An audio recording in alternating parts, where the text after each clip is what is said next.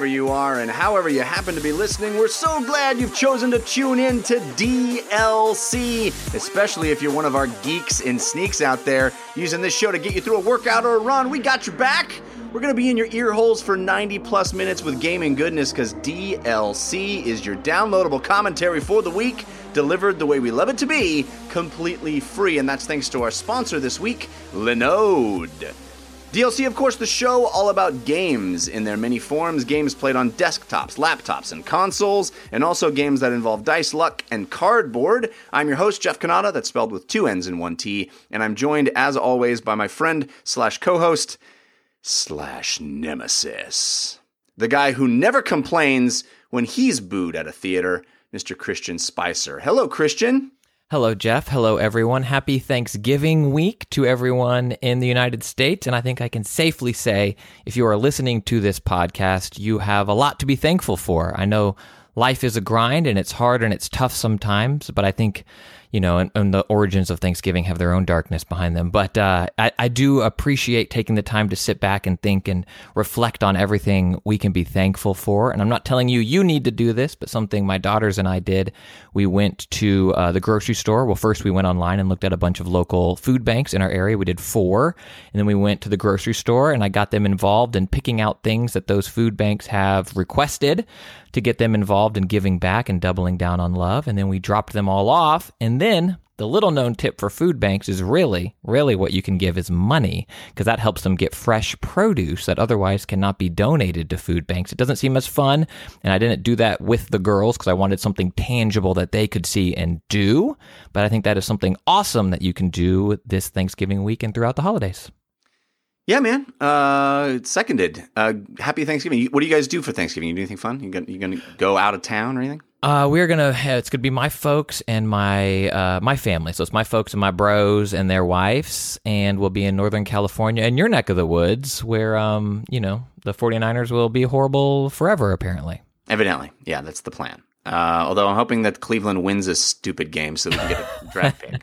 Anyway, um, they're so yeah. bad. Happy Thanksgiving, everybody! Uh, happy Black Friday adventures. You know, uh, talking about video games is always always involves the Black Friday fun and deals, and uh, you know, it's a, it's a really fun time of year. All the big games are coming out. We got a lot to talk about. And we have an awesome guest to do it with.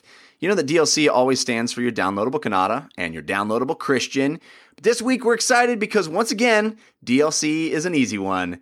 It's Denny, last name Connolly because we have journalist, cartoonist, content strategist, and Game Rant editor, Mr. Denny Connolly is back with us. Hey, Denny. Hey, fellas. It's good to be here.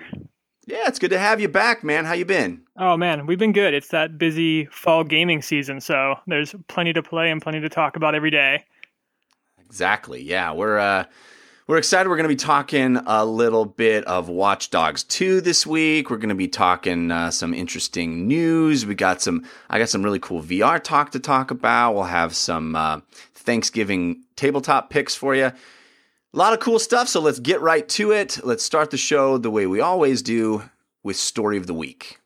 Story of the Week. It's the story of the week. Story of the Week. It's the story Story of the Week is the part of the show where we make our case for the most important stories that happened in the world of games this week, and you can always submit stories for our consideration using our hashtag on Twitter, that's DLCSOTW, or by visiting our subreddit, really cool folks there, that's 5x5dlc.reddit.com. You can also send us emails to dlcfeedback at gmail.com. We appreciate your feedback and uh, story submissions there as well.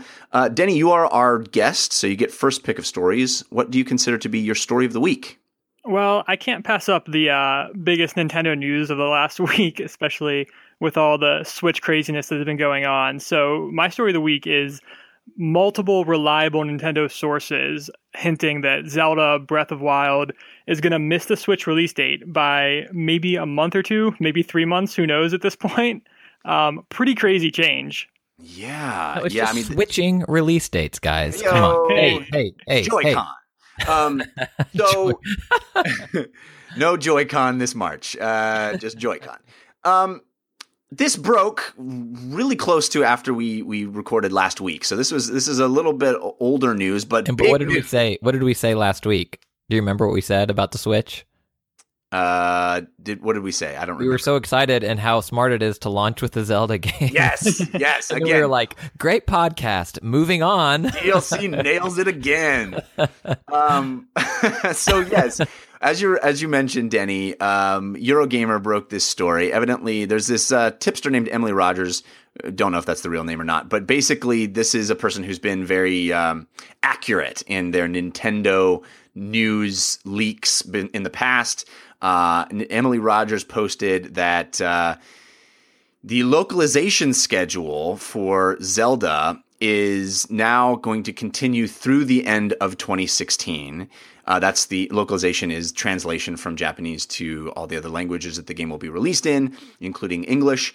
And uh, then once that is done, the QA uh, portion of pre-release begins, and that's going to take four to six months. So all the testing that happens for the game doesn't start until localization is complete. Localization is not going to be complete to the end of the year. So four to six months of testing means we're looking at April to June release window for Breath of the Wild, and they have not at this point mentioned a release date. I think we all assumed it was going to be released alongside the Switch because they said it was going to be released for both consoles.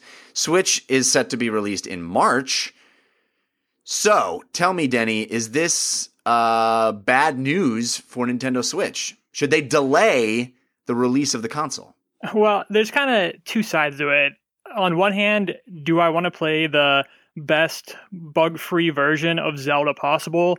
Of course, but on the other hand, I'm gonna make fun of Nintendo relentlessly if this game doesn't launch with the Switch. Um, just because this is the only game they showed at E3 this year. You know, this is the one game that all Nintendo fans have been dying for, that they made out that's gonna be the biggest game of the year next year, and to bring out the new console that I would sure there's going to be a Mario game. I'm sure maybe we'll get a new Mario Kart, and we're going to get you know hopefully ported Splatoon and things like that. But this seems like the game that is supposed to be the console seller. Mm-hmm. So I think that I think it's going to hurt them if this isn't you know the uh, there isn't a bundle of Zelda whenever this game, this console launches. But maybe maybe it just launches with a Mario bundle, and then we get Zelda a month later. I think that in the long in the grand scheme of things for Nintendo, it's not really going to hurt them all that much. People, the people who are going to buy the Switch are kind of going to buy it anyway, even if they have to wait a month for Zelda. So yeah, they should they shouldn't push Zelda out, you know, with bugs obviously. And I don't think if they can put the Switch out in March, I think they do that. And you know, it's going to just be like the last couple of Nintendo consoles where we play just one or two games for a month and wait for the good stuff. I just hope that this doesn't turn into a thing where it's supposed to be delayed until April, and then you know, next thing you know, it's summer, and we still haven't played Zelda. How crazy is it that we assume that the Mario game, which we've literally seen like four frames of in a you know buried in a teaser video, seems like an easier bet that will be launching alongside the console, and the game that we all had hands on with at E3 and we've known about for multiple years is the one that we don't think is going to come out alongside the console. That seems just insane. Like, what? why do we think that there's going to be a Mario game? I mean, I guess they wouldn't release without some sort of big new title. Um, Christian, is there a silver lining here in the sense that maybe you get two bumps if you're Nintendo? Maybe you get the bump of the, hey, you know, maybe inexpensive console that's pretty exciting and new and has all this cool new functionality releasing in one month. And then a couple months later, a second bump of more of those consoles sold because of Zelda hits. I think that nails it. I think you nailed it on the head there. I'm actually, I think as a consumer and Zelda fan, I think it's frustrating because, you know, of course, I'd love to play this game. But I think and like Denny said, this is a big if. If it can hit this, it's not delayed to holiday or, you know, 2018. Like, we need to assume that this is kind of the last and final delay for Zelda. I could, I was going to predict that you were going to say this is a holiday release, if anything. well, I think I've said that already. I think I'm on record on, on our crazy predictions. I think I might have said that. So I'll let that one stand. But right now, I'm going to take the information I have and, and hope that it's true. And I think I agree with, you know, your silver lining, Jeff, and what Denny was saying, where the Switch is going to launch in March. It's going to be hard to find. It's going to sell out, whether Nintendo purposely is constraining supplies or they just kind of are very conservative in their business strategy, which is the way I, I tend to lean. And Nintendo fans are going to rush out and buy it. The hardcore are going to be there. You know, I'll line up. I'll, I'll be part of that. I'm excited about new Nintendo hardware. And then if Zelda can come out, I would even give it to like June, like beginning of summer. Then that's another huge bump. Uh, kids are getting on going on summer break. Now there's a new Nintendo console that has like one or two cool experiences on it. They've hopefully proven out the the Switch use case for taking the screen with you. And then a Zelda drops, that's going to be huge. And then if they have something planned for the holiday, oh my God, right now Nintendo has just dominated an entire year moving hardware all year long. I know those are some big ifs, but based on the information we have, I think it's possible that Nintendo could have a huge 2017. There's a big article in Forbes uh, where the uh, author suggests that Nintendo should delay the release of Switch to have an actual killer app. Uh, and you know, we don't know. We'll we'll find out more in January what the launch lineup is going to look more like because we really don't know anything about what kind of titles are going to be on this thing um, when it's launched or or any time after. The only really the only title we know for sure that is going to be on it is Legend of Zelda. Uh, and um, how crazy is it that if this thing doesn't release until uh, after you know well after Switch has launched, there will have been an entire lost generation of Nintendo the Wii U generation will have come and officially died out before a Zelda, an actual Zelda, was released on that that console. Well, that happened on the GameCube too. The GameCube version of Twilight Princess did not come out until a couple of months yeah, after. but you had Wind Waker, version. bro. Right. Oh, that's true. Well, yeah, Yeah. good, fair, fair, fair point. Yeah. Uh, yeah, my, was- my my line on the Switch since we saw that launch trailer was that I'm gonna be in line to buy it on day one, and I'm gonna probably buy every piece of software they put out for it. But I'm probably just gonna make fun of Nintendo the whole way because it's gonna be. I feel like it's gonna be one thing after another. But who's of really getting made Nintendo fun of there, ridiculousness? That's fair. you, you can't be My in wallet, line. my wallet will be empty with everything they release, but You I'm not can't- gonna be happy about it. you can't be camping in front of Best Buy at 2 a.m. like cold and shivering because it's a late winter and spring hasn't come yet. And you can't be like, huh, Nintendo's a bunch of idiots. Well, it's it is weird that I mean I guess the idea of a March release that they're sticking to for the console it gets gets it out before the end of their uh, fiscal. Fiscal. year, Right. So or quarter, I should say, um, which is important for shareholders and the health of the company, I suppose. But uh, there really isn't anything that makes a March release more you know beneficial sales wise than than a April or a June release. So you know, I don't know. It's going to be interesting to see. I guess. Well, again, no more in January, but uh, I, the other way around, I think, would have been worse. The other way around being that the the console comes out three months after the game. Uh, I think at least this way they potentially There's have that. no too. way they would do that. Well, that's what happened with Twilight Princess, right? That's No, exactly what happened. We the Wii version of Twilight Princess came out what like a month or two weeks or something after the the GameCube version. No, no, no, no. The the GameCube version came out later. Yeah, That- yeah. They would never release the Wii U version of this anticipated title before their console came out. No. Ah, I misremembered that. All right, uh, Christian, what's your story of the week? Uh, that Jeff and I are both 0 for 1 uh, on this week's episode of DLC, I think is my story of the week. Ailing it again. well, I'll keep the Nintendo uh, train rolling along, and the other the other rumor. Um, multiple sources. I, um, I feel bigly about this one. We're in the the world of feelings. Um, a Poke a version of Pokemon Sun and Moon is coming to Nintendo Switch. Kind of the rumor is now that it's going to be Pokemon Stars, which is kind of you know Pokemon certainly has um, a history of doing that, where they have the main versions of the game and then the updated um a few more pokemon i feel like it's like the greatest hit album that a band puts out when it's like plus two new original songs and you're like son of a gun i gotta buy that really really incubus in the early 2000s you're gonna release the japanese formerly exclusive elevator only on the scream soundtrack fine i my facts might be wrong, but that those are my feelings. Um, I think that could be huge, especially if it's a launch game because they need one now, right? Like that could be big. Well, it's it seems to indicate that it won't be a launch game; that it'd be uh, summer 2017. Um, that could be a um, launch game, but it's evidently been pushed back even farther than that. So, uh, yeah, I mean, uh, Denny, you are our resident Pokemon enthusiast, and we're going to talk a little Sun and Moon during our playlist segment. But uh, this would this be a cool thing for Switch to get? Oh yeah, I mean, this would be giant. Especially, I think that all they've been waiting for is a Nintendo console that is actually portable. And if all of the Switch tech works the way it's supposed to, then it seems like it would be crazy to not have a full Pokemon uh, release with the console within the first year. I would, I think that just about everyone who loves Pokemon would buy this game, and they may even be able to reach that part of that mobile Pokemon Go market. People who aren't exactly gamers enough to own a 3DS, but could be sold on a cool new console where they can play Mario and Pokemon. Well, isn't this kind of proof of that that um, upside that I have been talking about, and I and others, I'm not the only one, but a lot of people were talking about with uh, the fact that you know Switch represents a convergence of the two sides of Nintendo. You know, if if you're getting a a you know mainline Pokemon game on Switch, it kind of shows that there isn't a separation of church and state between the mobile game developers and the home console game developers. It's all together now. And, you know, this is the first time we'll have like a full on Pokemon game on a console that Nintendo makes that plugs into your television, right? Yeah, absolutely. I think that at least I don't know if other shoppers are thinking this way, but this winter, like all Nintendo gamers, I was ready to buy another new 3DS because yeah, why they're not? cheap now, right? yeah. Right.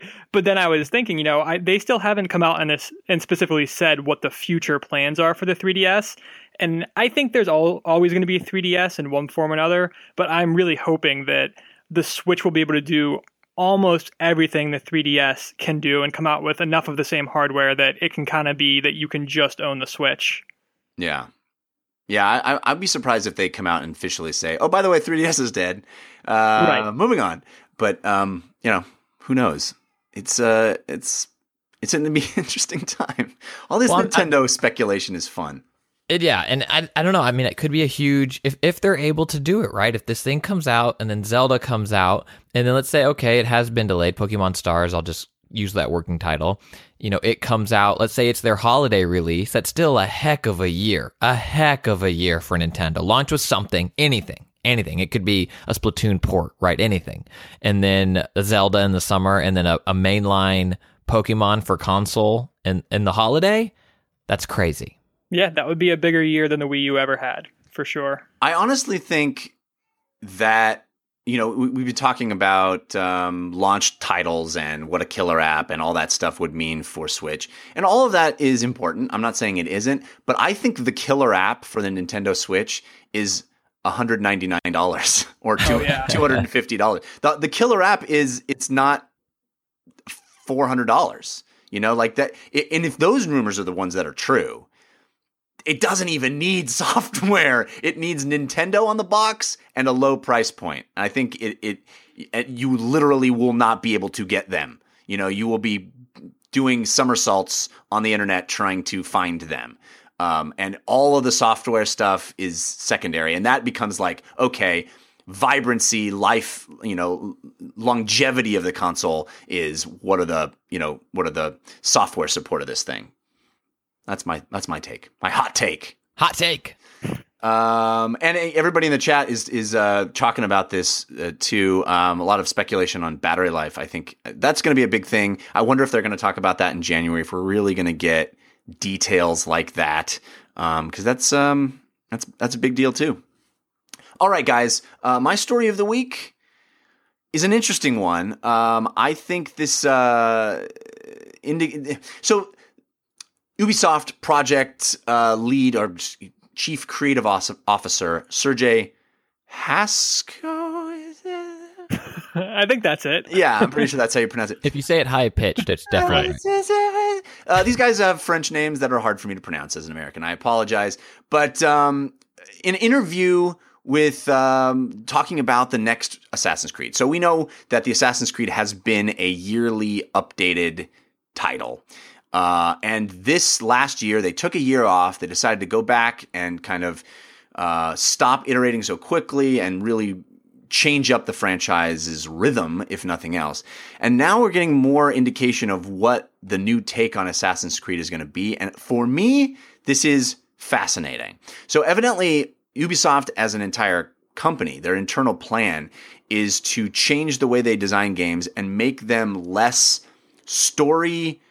Uh, what's the word I'm looking for? Uh, less dictating a story to you rather than you making your own story within the context of the game world. So they're they tapped into your dreams, dude. Like this yeah. is so they're they're using the phrase anecdote factory, which is something that they were using uh, as far back as 2014, talking about um, uh, Far Cry 4.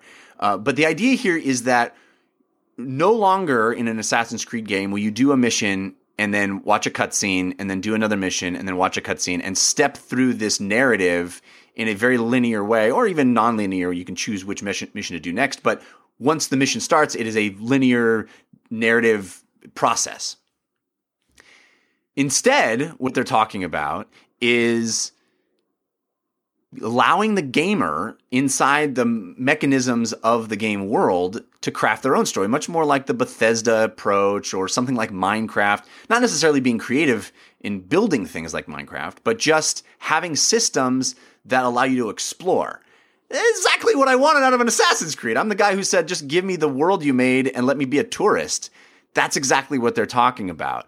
Um, here's the exact quote from the guy whose name I can't pronounce well. He says, I don't want the player to go through a story created by someone. We have games like that still, but I ask more and more that we let the player write their own story.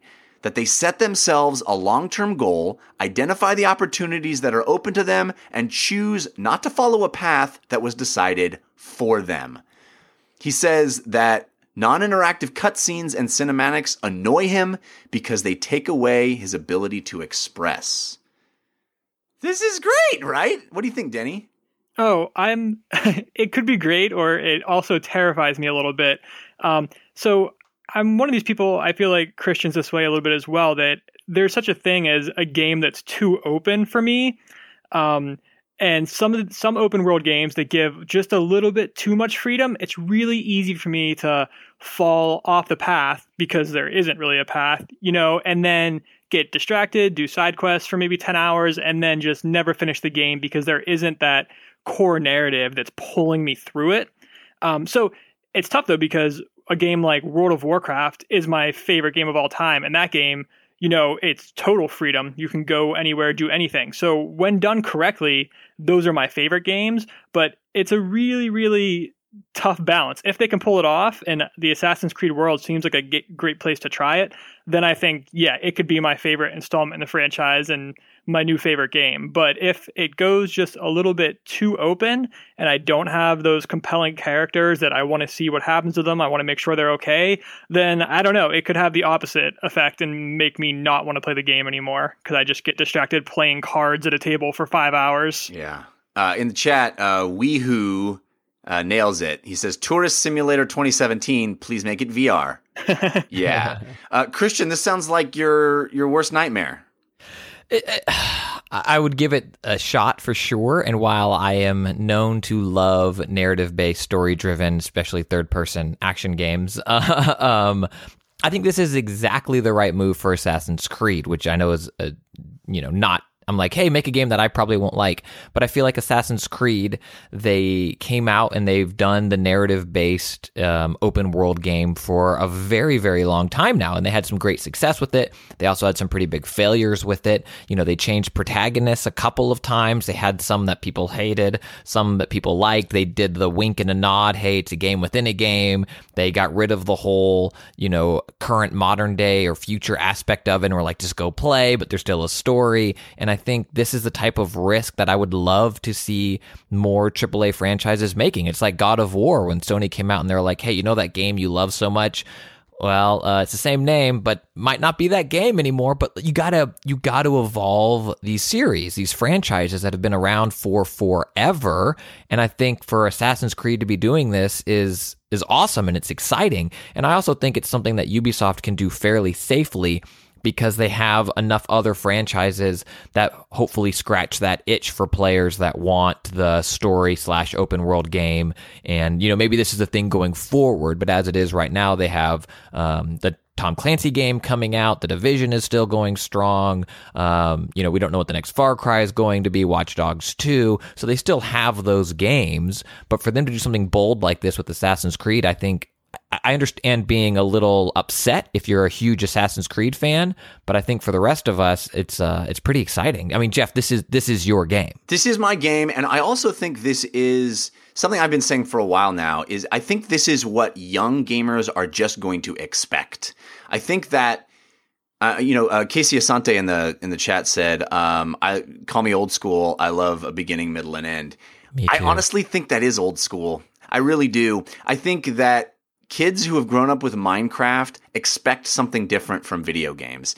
Kids that are, have grown up on Twitch channels and um, um, are, you know are watching Minecraft or watching these these kinds of games that allow you to express yourself and that expression and improvisation and um, uh, imagination within the game world is paramount I think that's what they are going to want from video games. That's what they're going to expect video games to be. A game like Uncharted or something where you start a story and go through the whole thing. I think those games are always going to have a place, but they're going to feel less and less exciting and interesting to I think an entire generation of kids that have grown up expecting worlds to be infinitely expressive and uh, you know it's like if you play Lego for long enough, you know, uh, other toys seem staid and uninteresting in, in comparison because you can't express yourself with them. I think that's where these games are going to go. And the question for me is how far are they going to push this idea? Are they just doing lip service to it? Is it just going to be, you know, pick which, you know, thing you do next or pick how there's like four ways to go through a mission. We're seeing a little of that with Dishonored 2, right? I think a lot of the fun of Dishonored 2 are all these people that are posting really cool videos online of these amazing skills that they can develop in the in the game mechanics and how they can express themselves within the context of the game world. But that game world, I mean that game has it both ways, right? It also has the cutscenes and narrative uh, linearity that you're seeing from traditional Assassin's Creed. So where does this next Assassin's Creed sit on that spectrum? How far do they push it? That's the real like how bold are they going to be? What I see them aiming for, and this is very ambitious, but and no spoilers for the show, but I see them aiming for what Westworld is described to be, where it's this world where there are these characters that are sometimes on a loop that are just trying to pull you to go on some amazing quest, right? And then you can choose to go on those quests, or you can just run around or do whatever, and the world is populated with 10 targets you need to assassinate and then all these other side quests are these npcs that are kind of milling about this world you're describing skyrim and Fallout? Yes. Uh, slightly no, only in the sense that I think Assassin's Creed will try to be denser. And I think uh, Assassin's Creed. and Skyrim and Fallout? Those are pretty dense games. Um, I'm sorry. Let me. Uh, not. It won't be an island. It'll be a city. Okay. So denser in the terms of like no no Fallout City, I think would be as densely populated as uh, they would want to make an Assassin's Creed city, where you're weaving in and out of crowds, but that's kind of your whole world. You're not going to get in a boat and then sail to another um, baseball stadium that's turned into a city, kind of thing. And Skyrim does do that stuff, and I think it's able to do it some because it's not quite as densely populated. So when you leave an area, those NPC characters aren't still going about their day you know what I mean? Like yeah. it's not they're right. not asleep now and whatever. And if they're able to knock this out of the park with Assassin's Creed, I think I think it could be huge. Danny, I mean, will you convert with me? Will you give this game a shot? Oh yeah, and if it if it is closer to that Bethesda model, those games still work fine for me. You know, there are a million side quests to do, but at least there is a strong core narrative that is interesting. And you know what most people get out of the game it doesn't really have anything to do with that core narrative, but as long as that's there, and you know, there can be branching storylines and I could decide to align with this faction or that faction, that's all fine. As long as there's something there at the center pulling me through, that's all it really takes. The question for me, the, the thing that would make me fall in love with this Assassin's Creed concept is if it's all of that is happening, but also if I reveal myself, I'm not instantly chased by a thousand uh, guards. You know, like, I, I want to be able to like that's one of the bummers about Dishonored for me is yeah, it's fun to be awesome and jump around and kill people without them knowing and discover things and explore and, and use those mechanics. But I can't just walk down the street if I want to. you know, I I would like to have a little bit more leeway in not having to constantly be worried about yeet. You know what I mean? You've been spotted. I think Metal Gear did that. Metal Gear Five, I think, did that pretty well, and it was like a an anomaly in terms that I would call it I'm sure there's a better term for it, but in my head right now, it was like an instanced open world game. And I think they did a pretty good job of letting you run away and, and hide again and, and get out of hot situations, unless, you know, you found yourself in the basement of a five story building and then got caught. But then I feel like that's what would happen is crap, you're in a basement of a five story building and they're going to radio everyone to come get you. So, you know, guns blazing. I think there's a way to do it. I don't know which way Assassin's Creed will go. I also think it depends on how much they lean into you're in the game world. Because if you're in the Matrix and you're spotted, every agent knows you're there, right? So I think they could justify that in their world in a way, but I don't know. Uh, I want to do another story. This of course, you do. Actually, uh, this is actually submitted by a uh, listener. This was sent to dlcfeedback at gmail.com. Uh, Jack Gallagher sent this in. Uh, here's his email says, uh, "Hey guys, love the show. Long time, first time, and all that. Here's a question for you. What do you think uh, what do you guys think of the nominees of Game of the Year for Jeff Keighley's Game Awards? I find it particularly upsetting that in a superb year for games, that four of the five games nominated are violent AAA action games.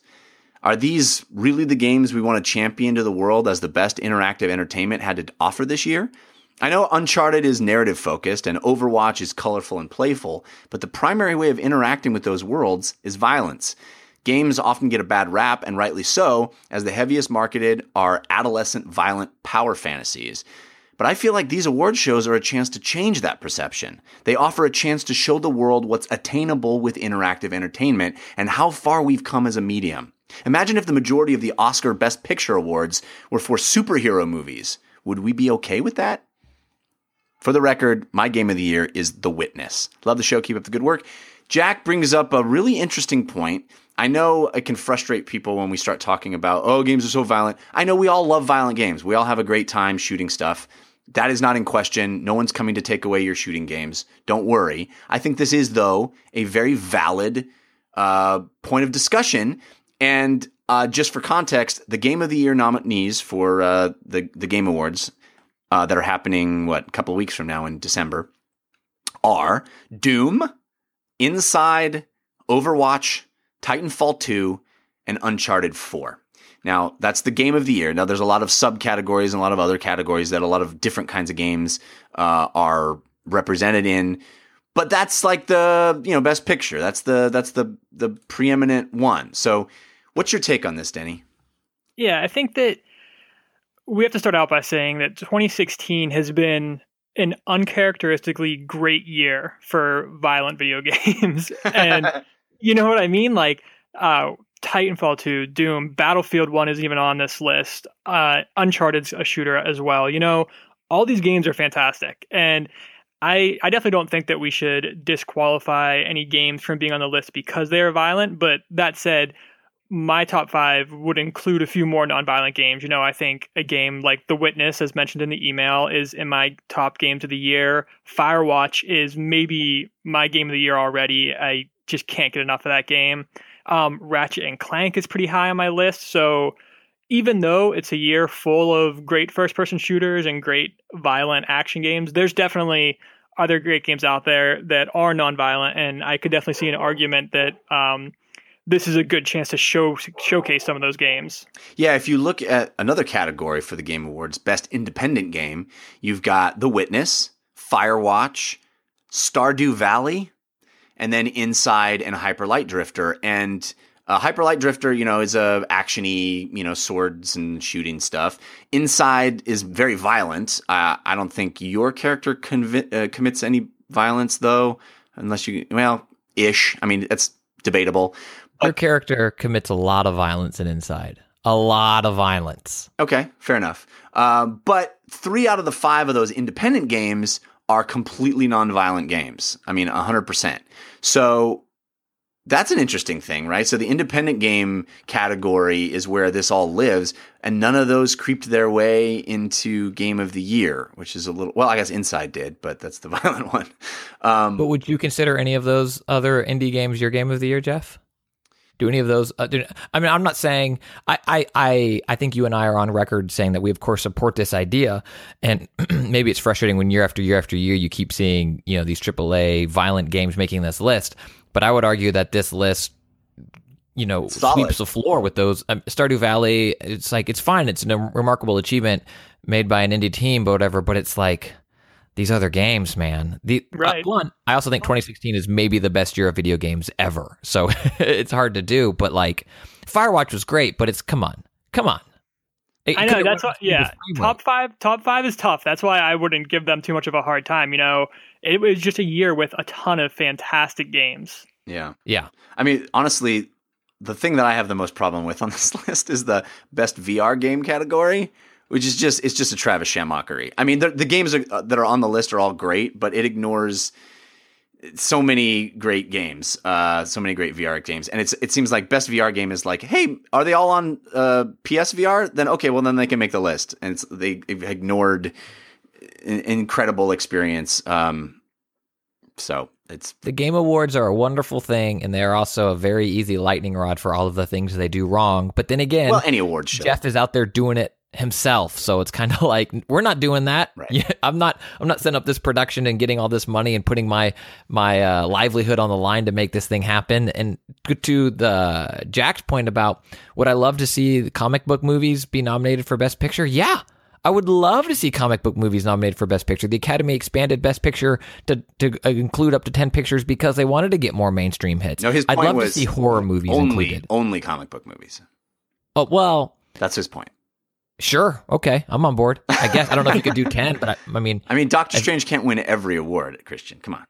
but do we do we include Disney movies? Like, do those sneak in? Are those like right, kind but of I, yeah, maybe a better example instead of would you like to see all superhero movies is would you like to see all World War II movies nominated for for Best Picture? Just I mean- ten World War II movies, you know? Maybe that's pretty. I mean, we get uh, we get uh, Tom Hanks being a sneaky spy. We get Brad Pitt being a sneaky spy. Who else gets to be sneaky spies in World War II? That sounds pretty good to me. yeah, that's true. Spider Man gets to be a sneaky spy in World War II. this time around. Spider Man. Well, finally, Captain Spider-Man. America. That's why we got the rights back to Spider Man. See, so we can make him a sneaky spy in World War II. I mean, I get I get Jack's point, and I'm empathetic with it. Um, I, I- don't I don't have the answer. I think the hard part about video games is the interaction is often violent. I think it's kind of unfair. It's like Overwatch, yeah, the way you're interacting is violent, but so is football. Uh, I don't I don't know. I don't I don't. so is football, and we give that game of the year every year. America. well, I'm just saying, like, just like all right, all right. Let's move on. Uh, we do have a lot of games to talk about, so I just thought it was a provocative, interesting email, and I appreciate it. And again, you can send emails to dlcfeedback at gmail.com. But now it's time for the playlist. But first, we do have to thank our sponsor, Linode. Linode is a hosting company offering high performance Linux servers for all of your infrastructure needs. Linode has it all lightning quick servers in the cloud, a super fast 40 GPS network, automated backups, node balancers, managed services, guides with step by step instructions, a simple but powerful control panel, 99.9% uptime, 24 7 support experts, and all of the tools you need to get the job done right the first time. And now, Linode offers 2 gigabytes of RAM for only 10 bucks a month. Over 400,000 subscribers trust Linode, including 5by5. All of 5by5's infrastructure is happily hosted on Linode, and getting started is easy. Just pick a plan, choose your favorite Linux distro, and pick from one of eight data centers in America, Europe, and Asia. All you got to do is visit linode.com slash 5by5 today to support the show and use promo code 5by5. Get yourself $10 of credit. Linode, simple, powerful, reliable. Ooh,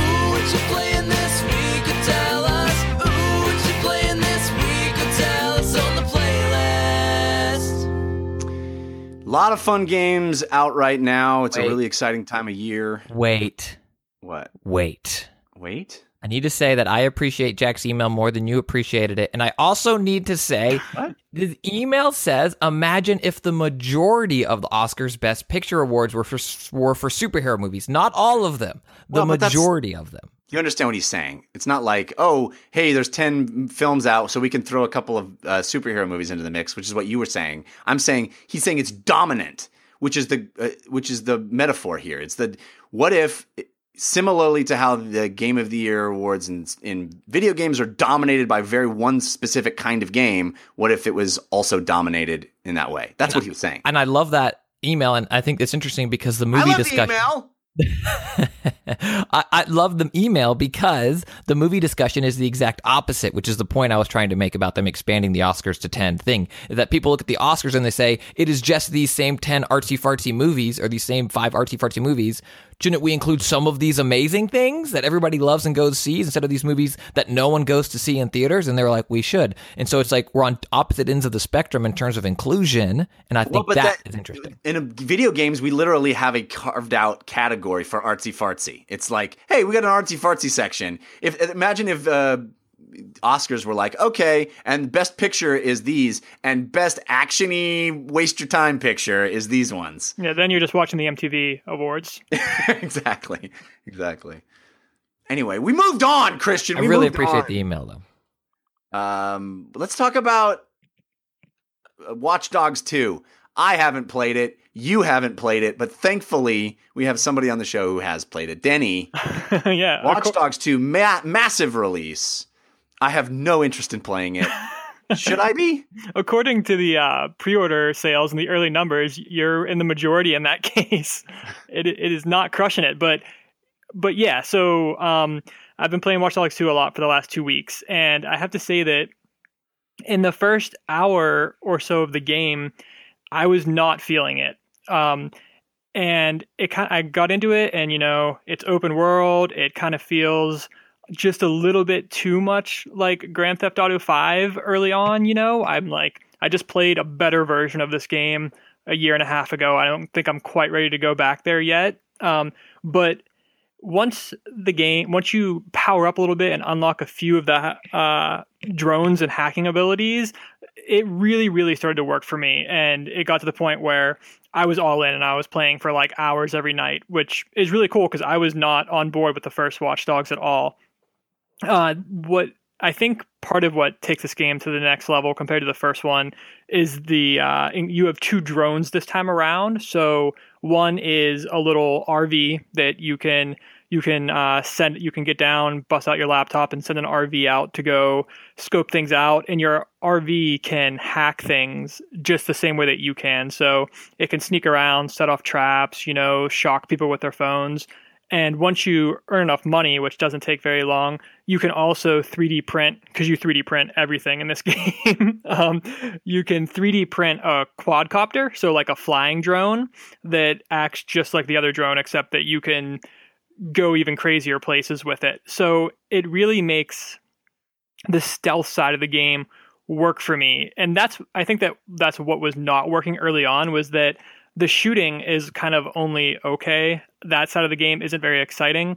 But once you embrace the sneakiness and try to hack your way through every mission, then the game is a ton of fun and you start to feel like it's almost like a superhero game the way that you can just hack everything in sight you know you're driving a car and you want to get a cop to stop following you so you set off this crazy water main break that blocks the road and shuts down the bridge and no one can follow it really gives you a cool sense of power in kind of a cartoony way um, the spaces where the game stumbles a little bit is whenever it tries to take itself too seriously in my opinion i think that this uh hacking world. This the you're playing as these uh, black hats, which it's weird to talk about. You know, white hat and black black hack going back and forth with Westworld and Watch Dogs 2. Um, Right. two different two different versions of those of those. Um, but I think that their the cast is very entertaining and their kind of demeanor and approach to hacking works way better when it's being silly and you're you know these underdogs taking on the man and kind of like embarrassing them by um, airing their dirty laundry but then when the game starts to like no spoilers, but you know, people get hurt and things get serious. I think that it stumbles a little bit because it's not exactly that it didn't earn those dramatic moments, but they just feel so out of place compared to how silly the rest of the game is.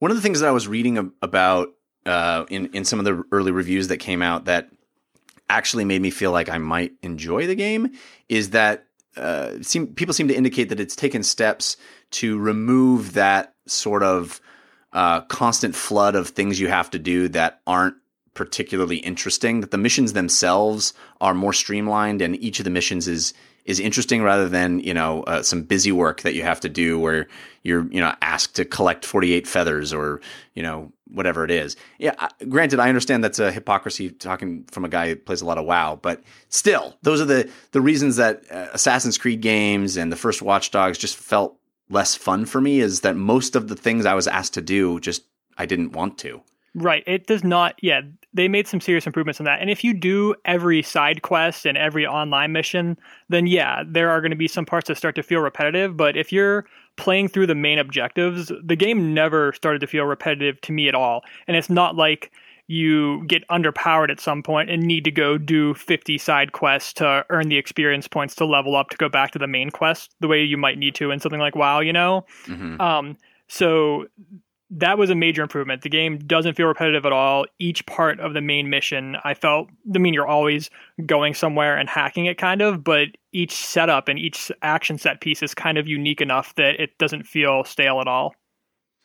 christian are you excited to play this do you want to play this game I do want to play it. I have it. Uh, I think I've mentioned it before on this show. I, I you know I don't. Uh, I buy my games or rent my games. I would say ninety nine point nine percent of the time, and uh, I survive the holiday season with GameFly, which is usually pretty good to me. But I, I they said they shipped this game like Monday, and I still don't have it. So I'm a sad, sad panda. I thought I would have been playing it and be able to talk about it for this show. I listened to uh, Austin Walker talk about it on um, like Waypoint Radio, I think is the name of their show now, the Vice Gaming podcast. And like that got me so stoked to play it. And then we were over at Carboni's house not too long ago. I got there a little early and he was showing it off on his PS4 Pro. And he was raving about how much fun he was having with the game. I think he tweeted that the first hour of Watch Dogs 2 was more fun than he had with all of the first Watch Dogs, and the game looked gorgeous. And I like kind of the aesthetic of what they've done with the city. And he was telling me it's a pretty accurate San Francisco, which gets me excited. So hopefully it shows up today, and maybe like next week I'll be like, oh, here's more Watch Dogs.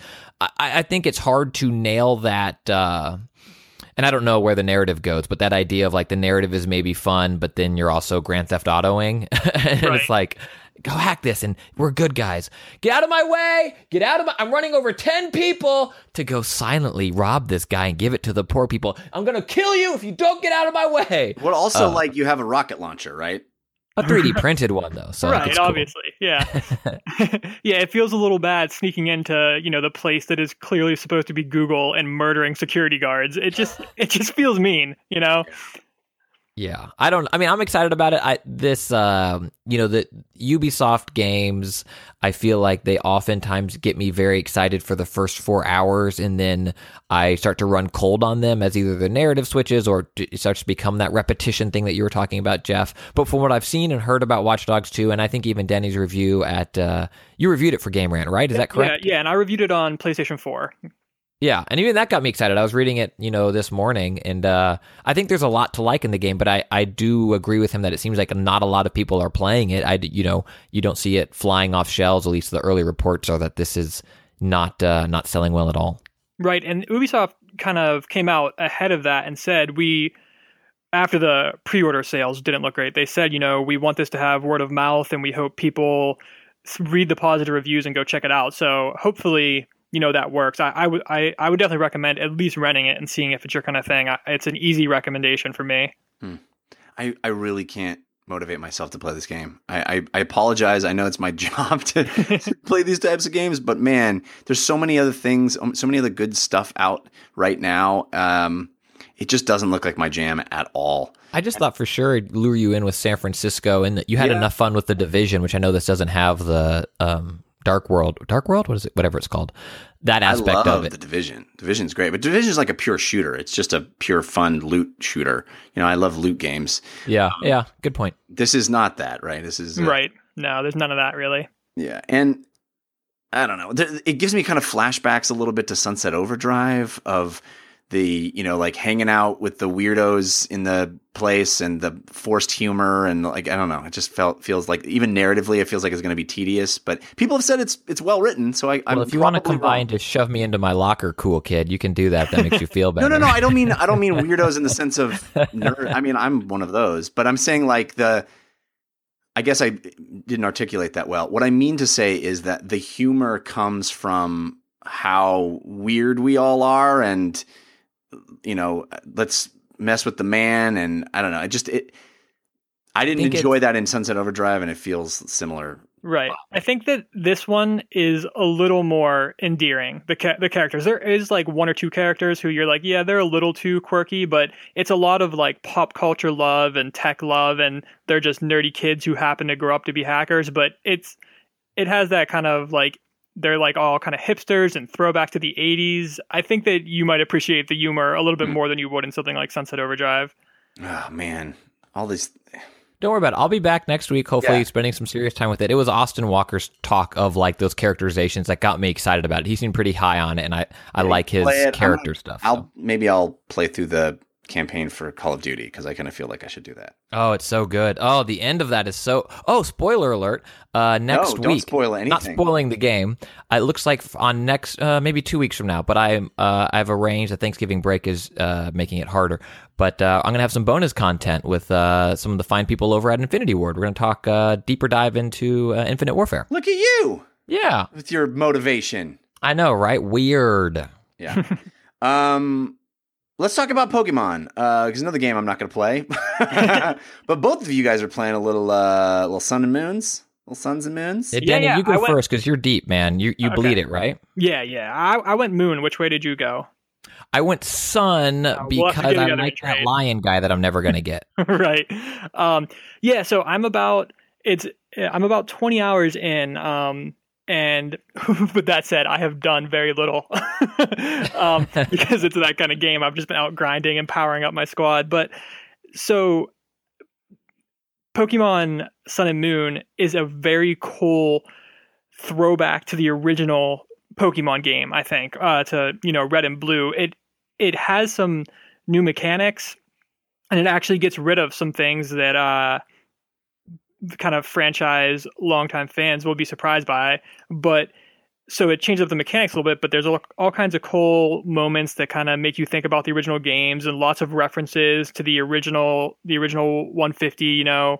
Um, and it's just a ton of fun but it's there's only so much you can say about a pokemon game kind of you know it the mechanics of the uh, combat are all exactly the same pretty much you know you get your squad you level them up you have the turn-based fighting and you work through the new zone which is hawaiian inspired. It's the alola region and it is very very cool very beautiful. You have a couple different islands that you can kind of work through. So instead of fighting through gyms and earning badges you're kind of uh, have to go through trials on each of these islands, and then once you go through like seven trials or something like that, you get to finish that island and go to the next one.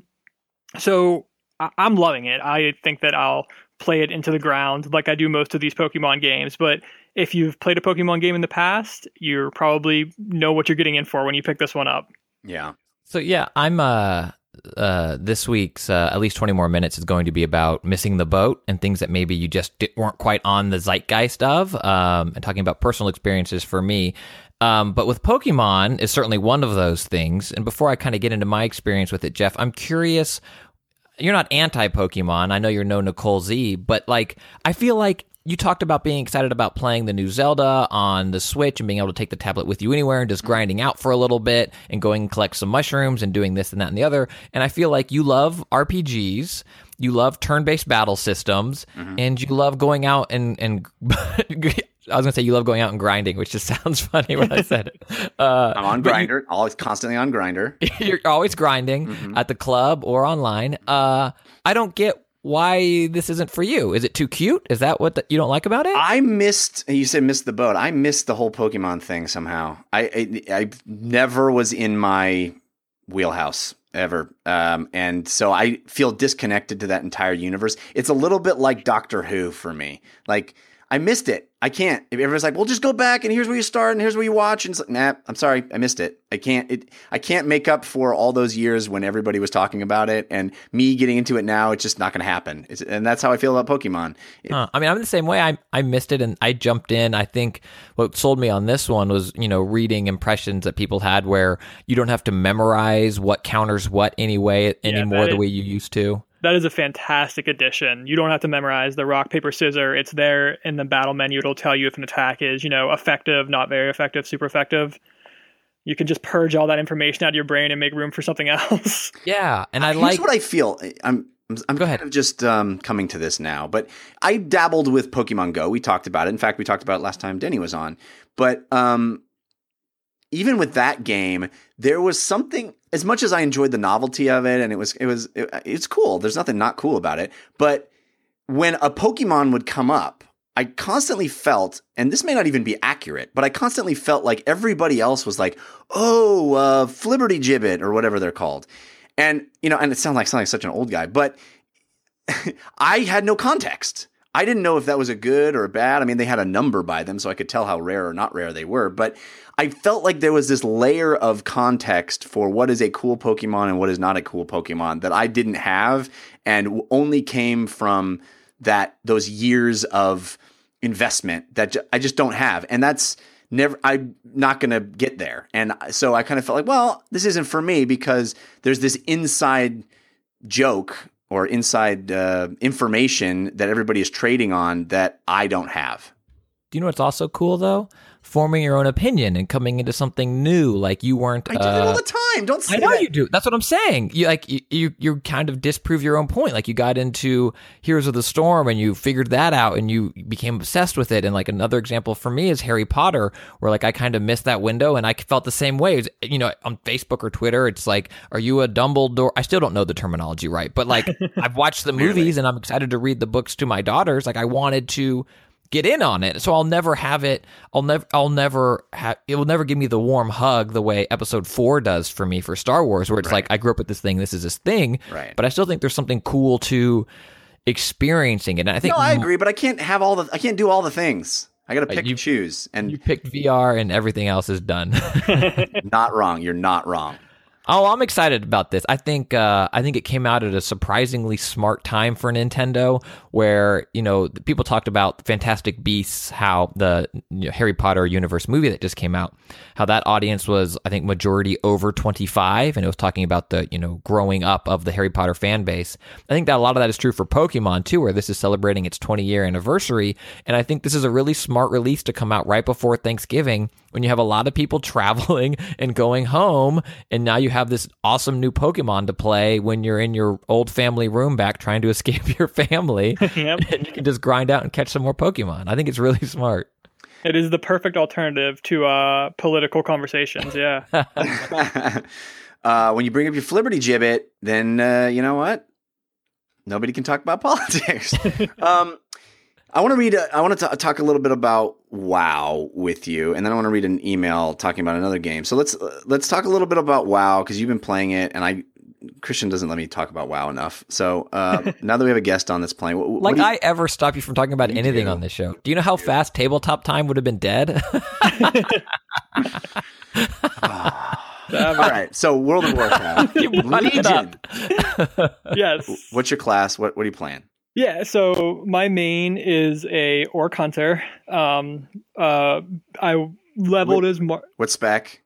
I leveled as marks or leveled as beast mastery, and then switched to marksmanship for raiding. Okay. Um, so yeah, World of Warcraft, you know how it is. It's one of those games like Heroes of the Storm or like Magic the Gathering where it's very easy once you're in it to not realize how crazy you sound while you talk about it. Mhm. so I definitely appreciate having someone else who is that deep in it. But yeah, so I, I main a hunter. I also got a demon hunter to 110 just to see what the new class was all about, and it's fantastic and overpowered. If you've never played World of Warcraft before and you want to kind of get in it and play on easy mode, definitely use your level 100 character boost and uh start with a demon hunter.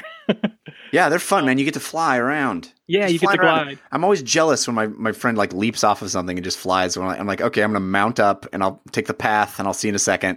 Yeah, it is painful to jump back and forth between a demon hunter and a class that can't just glide everywhere they want. Yeah. Uh, so are you? What are you? Are you end gaming? Are you? Yeah, Are you yep, Karaz, so- Karazhanning?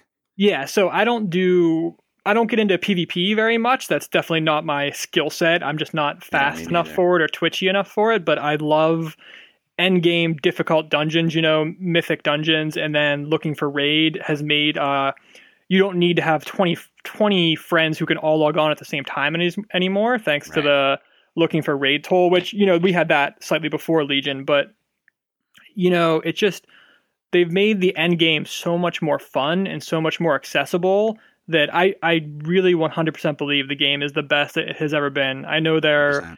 vanilla loyalists and Burning Crusade loyalists, and I loved the game then, and I was playing the game then as well. You know, I've played it since 2004, and but it's I've never had as much fun with it as I've been having in Legion. The world quest just you always have something to do when you log on, but it never feels overwhelming. You know, I never feel behind or like like I'm uh, wasting my time when I log on. I always have something to do. There's new emissary quests every day that actually give good rewards. It's not like the old days of having to, you know, grind a dungeon over and over again to get your item level up. Now you can do that all by yourself.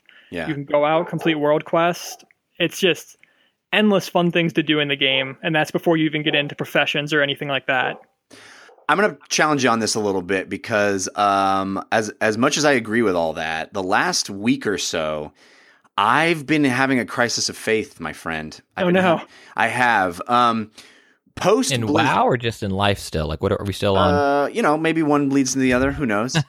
um, Post BlizzCon, I came back so energized because it was like 7.2, 7.3 was outlined. We're gonna get flying in in um, the Broken Isles, Right. flying mounts, all these class mounts. I was so excited. Uh, came home, was all getting attuned for Karazhan. It like uh, or Karazim. I always I, I was it's Karazhan. Karazhan. Kharazim is the freaking character from Diablo that's in Heroes Yeah. of the Storm. So it's a little annoying that they have Anub'arak and they have Alarak, and the people at Blizzard don't know how to come up with original names. Everything is anyway. Um, um, what was I saying? Okay, so I came back from BlizzCon, all excited, getting attuned. You know, you have to do those those mythic dungeons to get attuned. And then there's a Oh, yeah. quest line that was really frustrating because it was just a gank central on my PvP server. But okay, you know what? I'm all right. I did it. Made through. I'm ready to go to Karazhan. Let's do this. Uh, found out my my uh, disciplined priest can't really solo heal uh, in, in those high end dungeons. It's not really the, a great spec. Okay, well, I'm gonna maybe I'll learn Shadow Priest a little bit and get into DPS. Let my friend be a healer. Okay, it's cool. I'm gonna do this. I'm gonna I'm doing it. It's a little intimidating. Got to level up my artifact, my new artifact for my Shadow spec. But it's okay. I'm gonna put in the time. I'm gonna put in the time. Then I start looking into what it's gonna take to get flying in in Broken Isles, and I look at I look at that multi-tier achievement and you have to get exalted with every faction. hmm Or not exalted, revered. I think. Revered, yeah. yeah, revered with every faction. You have to do all the quests, uh, all these quest lines, including all the quests in Suramar, which I hate. I hate Suramar, and uh, I haven't done any of them. So that's like starting from zero. You why? Could you?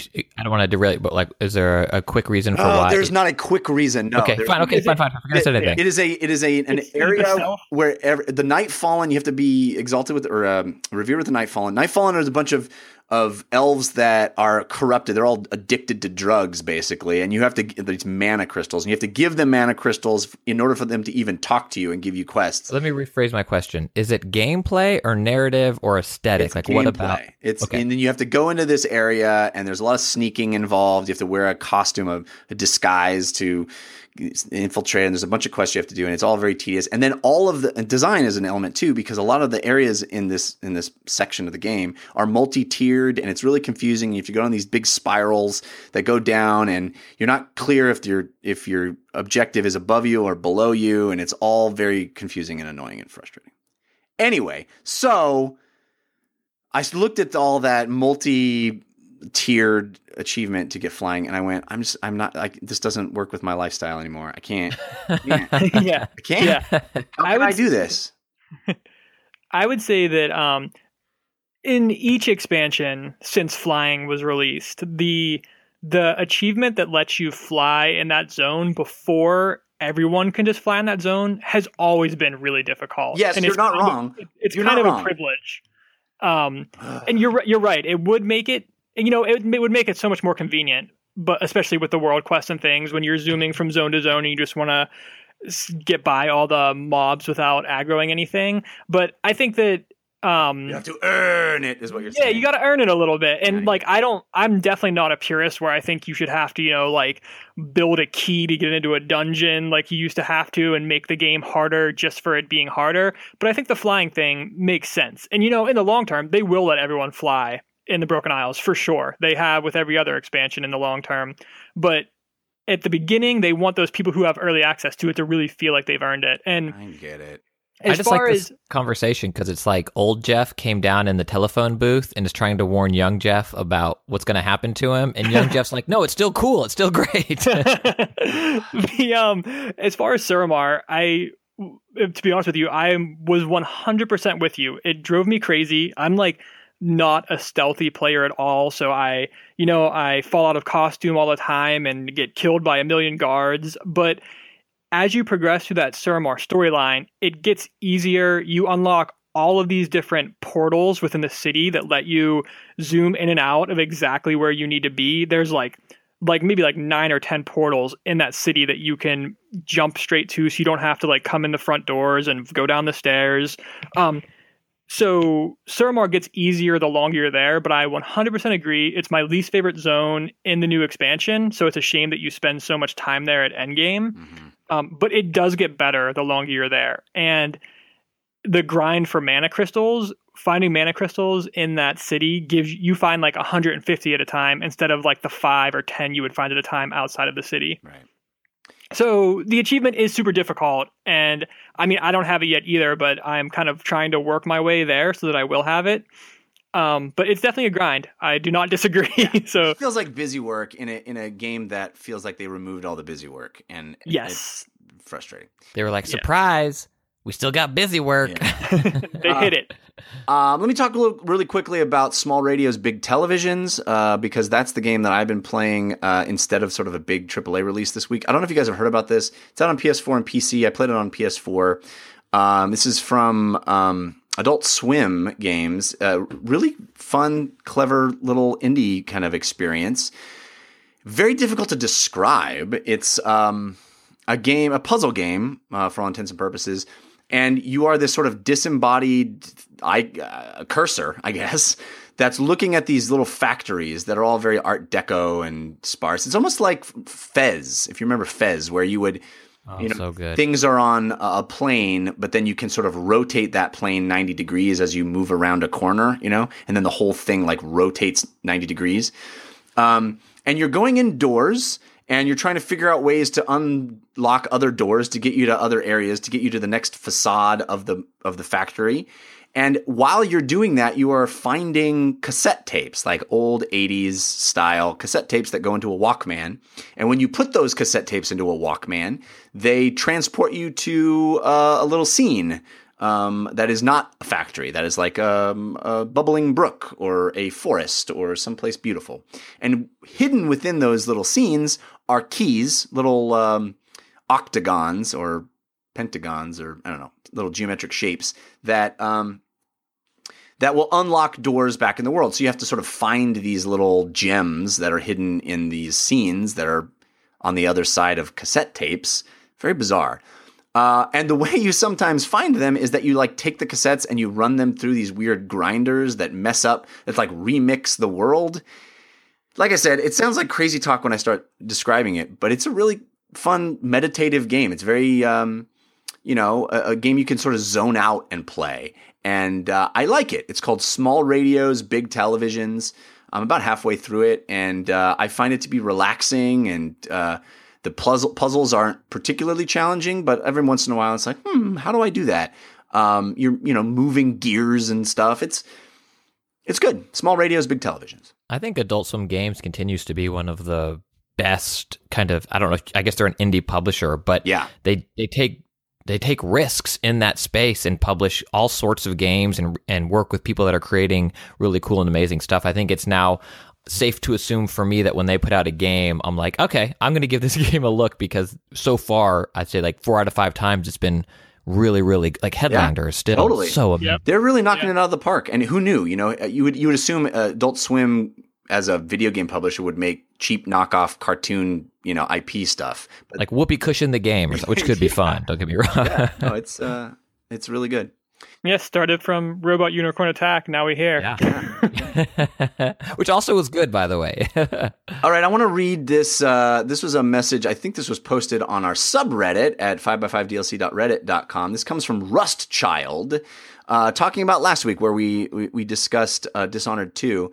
Uh, he said, uh, Dude, I love you guys. I've been in total agreement with Jeff and sometimes Christian on a ton of games, but man, I feel like the confluence of the sadness of the election and a huge release of other games pushed you guys away from what I strongly feel is game of the year.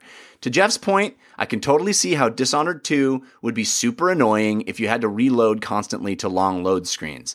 I did so during my run on many occasions, but on my PC with an SSD, it made load times virtually non existent. There were a number of times where I had to reload five or six times just to execute my perfect plan of stealth awesomeness in order to complete my no kill Emily run. And if I had to sit there and watch the loading bar for more than one second each time, I probably would have given up. However, if loading times were not a thing and our favorite reviewers had made it to some of the later stages of the game, I can't imagine their takeaways wouldn't have improved astronomically. The late game level design in, in Dishonored 2 is absolutely hands down the best I have ever seen in video game history.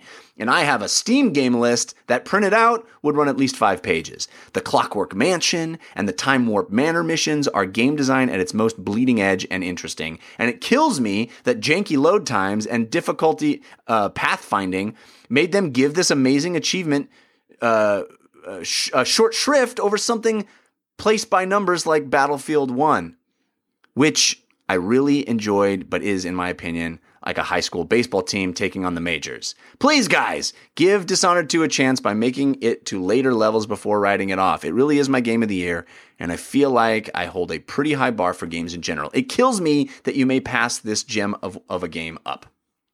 Uh, I did play the uh, Clockwork Mansion level, so there's that. did Um, you skip to it or did you play to it? I played to it. Okay, because I someone pretty early emailed on. me like saves, like PC saves. no, it, it, it's pretty early on. Uh, that, yeah, yeah. I think it's like the next level after I gave up. yeah. Um, what do you what do you think, Christian? I'm I'm sure Denny, you've played uh, Dishonored 2 and probably like it more than we did. I actually haven't. I pre-ordered it so I could replay the first one, which I did, and then I, whenever it came out, I was already deep in um, my Watch Dogs review, so it's probably on my list for this weekend. It's downloaded on the Xbox One, so hopefully the the um, load times have been patched by now. Yeah, I, I don't bet on it. But uh, Christian, what, what do you- what's your take on this? I love this email or this this post on the email. on the on the subreddit and I, I i love that people are loving the game and i think unfortunately this poster here she nails it on the head for me where it was the wrong game at the wrong time where i did. I just came off of this amazing run of of you know handheld first person awesome bombastic experiences that were very linear but incredible. Uh, battlefield 1 i love that single player campaign. Titanfall 2 um, it's hard to say if it's as good as Half Life 2 because that game is, it's like saying any basketball player is as good as Jordan. They never will be because he's Jumpman. But Titanfall 2 was incredible. And uh, Call of Duty Infinite Warfare, the back half of that game, just blew me away. And then to go from those games to a game like Dishonored where I was like, let's go, let's go, let's go kill some people. And then I was like, oh, they keep killing me. Oh, uh, and I hitting those load times and then playing in this dystopian world that everyone is oppressed and it's sad and it's bleak and you know i can't i can't change how i felt when i played a game and the the feeling that has stuck with me i have i apologize i'm sure it's great i'm glad people love it but i have no desire to go back to the game i'm sorry All right, there you go. Uh, your your email, while loved by Christian, falling on deaf ears. So it's know. not falling You on deaf ju- ears You can judge for yourself how much he loves your email. Just saying. hey hey hey jeff Uh huh. i just wanted to let you know um i love you and i appreciate you continue trying to make me feel bad i will not let you Christian 2.0, everybody. Christian. wear off my shine bro All right. Uh, let's move on. I want to talk a little VR stuff. So let's do that right now. Virtual reality. VR. Virtual reality. Just VR. By the way, uh, Sean Madigan, who who wrote that theme song, if you're listening to this, and I hope you are, uh, thank you again. But I know you sent us a new version of that that doesn't just have my name in it, and I can't find it. So uh, if you could send that again, that would be so awesome. I probably could just email him, but you know what? I just think I've sent. I think I've. Re- I'll, I think I might have it. I asked you for it, and you, man, whatever. It's fine. Yeah, Um, Sean, let's this talk. is your fault. I appreciate the email though. Yeah, love it. Love the email. Um, let's talk a little, uh, little uh, VR. Uh, the game that I played most this week, honestly, is Robinson: The Journey, a game that I had been eagerly anticipating ever since I got face on with it. Uh, Is that the expression? E3. That's my new. That's what I'm gonna make. I'm gonna make that stick. I got face on with uh, with that VR game uh, at E3, a Crytek game uh, where you're. It's basically After Earth, the game. You're a little kid crash landed on an alien planet that is is like prehistoric Earth, and so there's uh, eh, dinosaurs. There's dinosaurs. And you're walking around, you have a cool little robot buddy that floats around that helps you out. You have a pet dinosaur. So come on, pet dinosaur is already a win. It sounds like Pokemon to me. Go ahead. Sounds great. It's actually it's actually a lot like Pokemon Snap. Oh, I'll tell you that. for real? For real, Oh, you walk you walk around, and one of the major game mechanics is collecting your little encyclopedia of all the creatures that live on this planet and scanning them. Um, and they do a really smart thing. They make that kind of challenging. Uh, so basically, what happens is you have this little tool and you turn on the scanning mode, and then whatever creature is flying or swimming or walking around in front of you, you can sort of see through them into their bones and they have little dots, green dots and red dots, and you have to move your cursor through the green dots without touching any of the red dots in order to successfully scan them. So it's actually kind of challenging because some of the dots it's it's really cool because it's all in 3D space, right? So if the creature turns toward you in a certain way, the red dot can kind of overlap with a green dot that's farther back in their body. So you kind of have to walk around them or position yourself correctly, and then it it's a little uh, it takes a deft face to, uh, to, you know I would say a deft hand, but you're not using your hand. How are you're using your face. How are you walking? in- Is this move control or uh, DualShock? What? Are you, how are you navigating? Shockingly, it is not move control. It is uh, Travis Shamockery that it is not move control. In fact, it's bizarre because the aforementioned tool that you hold onto and that your character is using at all times, and that is in your view constantly, in the, in the same way a first-person shooter's gun is always in your view. That tool looks exactly like a move controller. it's like Link's So tablet in Zelda. Yeah, it's so weird that the game does not support move controls. It does not support them. Period. You have to use the DualShock. You are walking around with your analog stick. And honestly, I think the reason it doesn't support the move controls is because the move controls are not built for VR. it sucks that they are they are uh, being uh, co-opted for you know, they're being um, what is the They're word not- I'm looking for? They're being yeah. retroactively yeah. because there's no way to move with them there's no you know there's no uh, stick yeah. no analog no it's it i mean they could have used a teleport way to move around which i think would have been great but they didn't they wanted you to walk and i never never once in this game even though there's a lot of really kind of fun kinetic movement uh, i never once got uh, nauseated so That's good. that's good. Yeah. And it's all smooth movement. I mean, they give you some options as to how quickly you want to turn or or how smooth you want that all to be. So there's a lot of uh, nuance in there to play if you are somebody that gets a little nauseated. But I never did, and I was on the smoothest walking. Um, but yeah, it's really bizarre because, like I said, you have to scan stuff with your face. You have to look at the direction you want to move.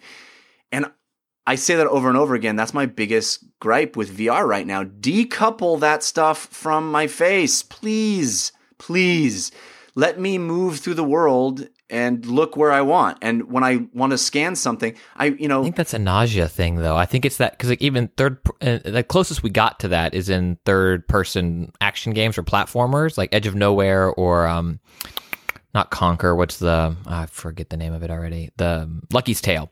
Like you can move and look a different way in that, and I, those are the times you've heard people getting sick because their body's looking one way and their character's going another way, and there's that disconnect of seeing well, and doing. but you can do it in uh, rigs and you can do it in Farpoint, which isn't out yet, but Farpoint decouples your gun from your face. And I don't want to have to look where I'm shooting. I don't want to have to, like, that's not how it works, right? And um, I mean, it kind of does. I mean, you're not you're not a John Woo action movie. You're Well, you're I am in raw data. When I play raw data on on Vive, I am a I, I am literally a John Woo action movie.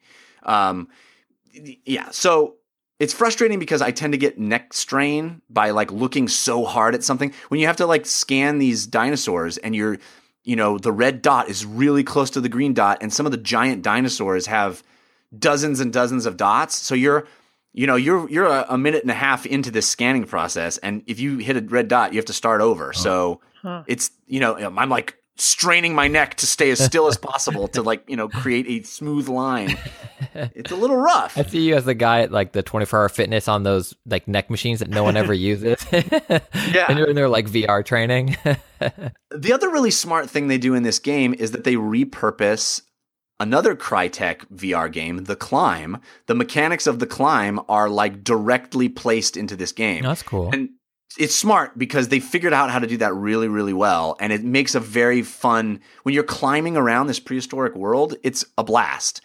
Uh, but again, you have to strain your neck to like look because you have to look at the handhold that you want to go to, and sometimes it's just out of reach. But it doesn't do a good job of of communicating that it's just out of reach. Your hand just sort of misses it, and you're like, just I'm like, I'm looking so hard at you. Why is my hand missing it? Oh, it's because I'm you know an inch too far away, so I have to reposition myself on my current handhold. So there's, there's some frustration there. it- but overall, I love this game. okay, so it's a recommend. Huge must buy. If you have Did you pay money PSVR, for it? I paid sixty dollars for it. It's sixty dollars. Oh wow! It is the the first PSVR game that is sixty dollars. Do you have Eagle Flight? I do not. Yeah, I was kind of. I was gonna. Uh, Sixty bucks makes me think I'm gonna buy Eagle Flight because I like being is- under the hood. You know, I'm itching to get back under the hood. Uh, yeah, no, I'm I'm I want your face on some stuff, man. I'm not gonna Get call it that. I'm not. I would. Stop trying to I make would- fa- face on happen. unless I get to then take my face on. face off. Yeah, get your face on some some new games. Um, do you have any? let me do try you to- have any feel for how long the uh like the campaign is for sixty dollars? Um, it is not super long, but it is not short. It feels meaty. Um, I found myself taking a little longer than probably I should because again, the game has some flaws. It it doesn't communicate the objectives very very well, so I found myself like wandering around going, "What do I do next?" But uh, there is some really great stuff. For example, just being in a prehistoric world with dinosaurs in VR is utterly thrilling, and they they do a great job of maximizing the scale of dinosaurs. The first time you emerge from this cave and you see a brontosaurus, it's stunning. And I'm playing obviously on PlayStation 4 Pro, and I ga- the game looks as good. I'm telling you, it looks as good as stuff I'm playing on my PC. Uh, They, they- this is one of the best VR games from a visual standpoint. Period. Period. Oh, like man. it's gorgeous. It's gorgeous, and they do so many really fun things. Little different areas that you get to go to. Cool lighting effects. You get to slide on things and move around the world. It's a, it feels like an adventure and completely non-violent. You know, we were talking non-violent before. They figured out how to create this really captivating gameplay loop that doesn't involve any killing or murdering. It's just exploration, collecting these creatures into your encyclopedia, figuring out where to go next, climbing on stuff. It's really, really fun. Uh, I love it. Um, Maybe I'll come to your house because that can. uh That'll be Yeah, my man. rent before I buy. uh, you can put your face on my stuff. No, dude. Come on. Come on. okay, the other reason you have to come to my house, Christian, there's another big reason you have to come over. okay, am I putting my face on something else? You got to put your face on Earth. You I gotta put know. your face all up on Earth, dude. Google Earth VR came out this week. Here's my experience. It made me cry. I got a text from friend of the show, Brian Brushwood. You guys probably know Brian Brushwood from. Easy. I don't know if he wants you to say this publicly, but go ahead. He texted me and he was like, Jeff, if you tried Google Earth VR, it made me cry. And I was like, me too. Me too. And so I know people who know me from various shows, including Slash Film, know that I cry re- relatively easily. I'm a big softy. Some people would use a different word. I prefer to say big softy. But Brian Brushwood is not. So it's proof that I'm not. It's not just because uh, old uh, wussy Jeff. You know, it's it is a transcendent experience. Google Earth VR, not not necessarily a game, but it's an experience that they just released on the Vive for free, only on Vive right now. I, I can't. I can't tell you guys. You guys know what it is, right? You you are. Well, I know what it is, and I know I'm Google Earth sad that Yeah. I own two helmets and can't do it.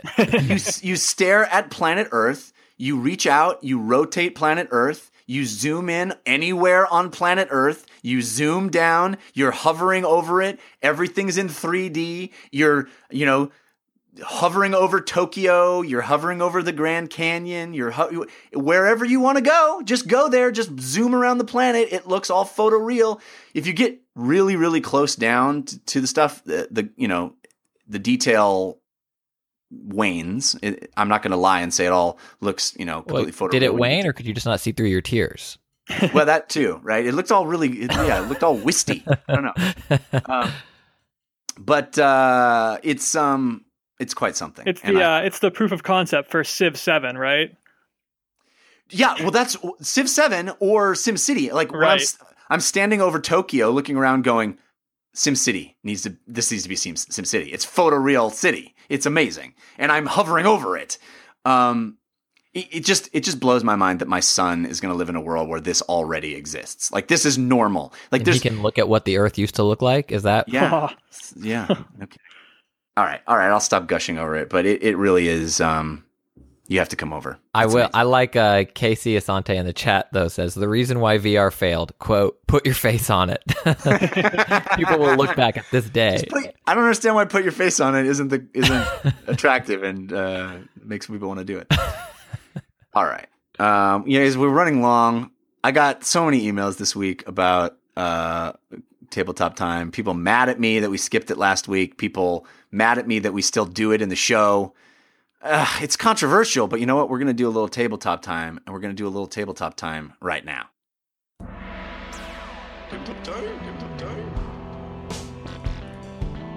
Right now, right now.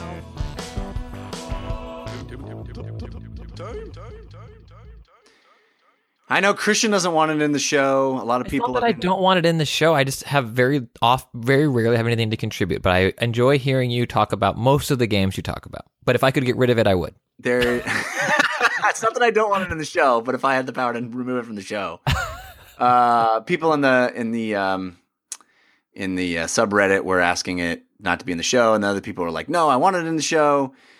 Well, my my vote is to have it in the show, and I'm here today. So All right, Can I just do my Can I just do my parting gift and plugs before it, so no, in case you people have to turn sit it off? there and you have to take it. But what if people don't listen to this and then it's they'll never hear sad. it? It's so What if I sad have- to me where people are saying, "Oh, I hear the tabletop time bumper, and it means I time to turn off the show." All right, They're guys, not even so- hearing me say that right now because it's after the tabletop time bumper, but it makes me sad. Well, can I just tell you this? I got an early look at Titanfall 3, which is already in development. No, and it is incredible, you guys. Basically, what they wouldn't that be uh-huh. funny? if we- tabletop time. We just dropped spoilers now, like the juiciest, the Nintendo Switch, the actual release date, you guys. um, Denny, yes. tell me about the tabletop games you've been playing. Okay, so um, I play a ton of tabletop games. So a couple things. One pretty casual one that I think is a great one for people who like code names and werewolf and mafia and those types of games um, is Spyfall. Have you guys Yeah. played this? I actually printed this out myself so I could play it. It's a, a, a while back before you could get it because it was a game where you, like you couldn't get it in America for a long time, and so I did the print and play version and brought it out to a party. It was a big. It was a big hit. People yeah, dug it. yeah. So it's uh, it's three to eight players, kind of best somewhere in the middle there, around like maybe like five or six players. But the deal with this game is that you have a sheet of paper on the table that has something like 25 locations on it. There's a bank and a train and a zoo, just 25 places. And then everyone who's playing gets a card that has the name of one of those locations and it will be the same for everyone. So you might have one that says you're at a bank and you're a teller. Christian might have one that says he's at a bank and he's a security guard. But then one person gets a card that just says the word spy on it. And then the goal of the game, only through discussions with each other in a seven minute window, is to figure out is so the spy wants to figure out where he is or where he or she is based on the questions people are asking and the answers people are giving, and everyone else wants to figure out who the spy is. Right. And you might think like, why don't you just completely lie and like say something way off so the spy could never figure it out? But the downside to that is that then everyone else on your team thinks you're the spy. So it's this really cool balance of wanting to be um, specific enough that the people on your team know you know where you're supposed to be, and the spy and vague enough that the spy can't figure out figure it out. It's my new favorite bluffing game for sure. Yeah, it's really cool. And that dance that you're talking about between saying too much and not saying enough and implicating yourself and not implicating yourself. And then the fun thing too, when you're the spy, you you're in the position of just completely trying to bluff because you have no information. And Right. if it's your your turn to talk, you just have to sort of try to convince people that you know something, even though you know nothing. Uh, it's pretty great. Yeah, it's fantastic. And it's super quick. Like I said, a round takes seven minutes. So you could sit down, you know, play it during happy hour, stuff like that. It's an awesome, quick game. Um, another one that I've been playing that's kind of on the opposite end of the spectrum that Yeah, you not a kinda- quick game. No, you need to you need to carve out three hours or so for is uh, called Millennium Blades. Have you played this game, Jeff? I have not. It is intimidating to me. I love the concept, but it I have stayed away because it seems insane. Yeah, so it's a collectible card game simulator, which means that it's a board game about playing a game like Magic the Gathering or Yu Gi Oh! or Pokemon. Yeah, Uh, let's be real clear about about that. So it, it is not only is it a collectible card game, like it is you play a game like Magic the Gathering within the game, but Right. you also play a meta game of playing those kinds of games. So you're also like collecting cards and trading cards. There's an economic model that's built into the playing of the game that mirrors the economic model of like get acquiring magic cards. Yeah, yeah, there's two phases to the game, kind of. So the first phase is going to the card shop. So you go somewhere, you know, on the board, and there are booster packs that, and, and there's a timer. So you, you and everyone else who's playing is in the store for maybe five minutes. You flip the timer, and then you have a certain amount of money to spend. You go through, you buy boosters, you open them, see what cards you get, and then there's like a uh, a secondhand market where you can sell cards back to get some cash back. You can trade cards with other players, just like just simulating the idea of building a magic deck pretty much, except that you're doing this all in five minutes. And then the second part of the game is taking all those cards you collected and actually playing this fake card game, Millennium Blades. Um, it's kind of a hard recommend- recommendation because it is really long and it's a complicated setup and there are a ton of different kinds of cards. You really need someone who is going to take the time to organize this game for you if you want to play it. Um, but it's fun. It's worth playing once. I Yeah. am not dying to return to it but if you're like a person who has spent time in that world you know if you played competitive magic or yu-gi-oh and you have fond memories of that kind of thing then it's a pretty hilarious meta commentary on that on that side of gaming. It's a fascinating concept, and I I love that somebody pulled it off. It just it sounds. It, would it take like three or four hours for you to play? Yeah, three. I think three hours is a safe bet the first time you're playing it. It's pretty cool as well. The like starter scenario is that you play a pre-release, so that's how you learn to play the game. Is it's like you're going to a pre-release for a new set. It's crazy because like the back of the cards, it, it looks like a pack, and then you flip them over, and it's like you opened the pack and you got this card out of the pack. Uh, it's, yeah, it's yep, clever. it's pretty sweet.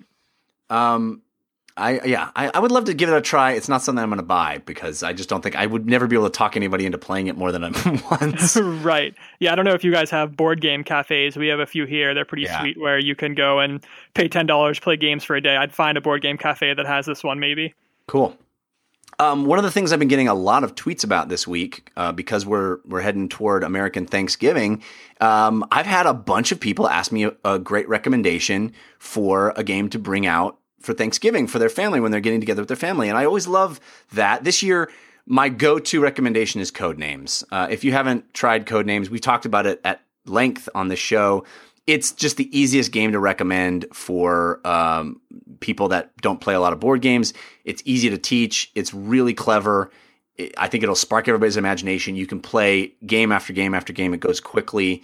Um, it's cheap. It's like 15 bucks on Amazon right now. Just buy code names, bring it to Thanksgiving. Thank me later.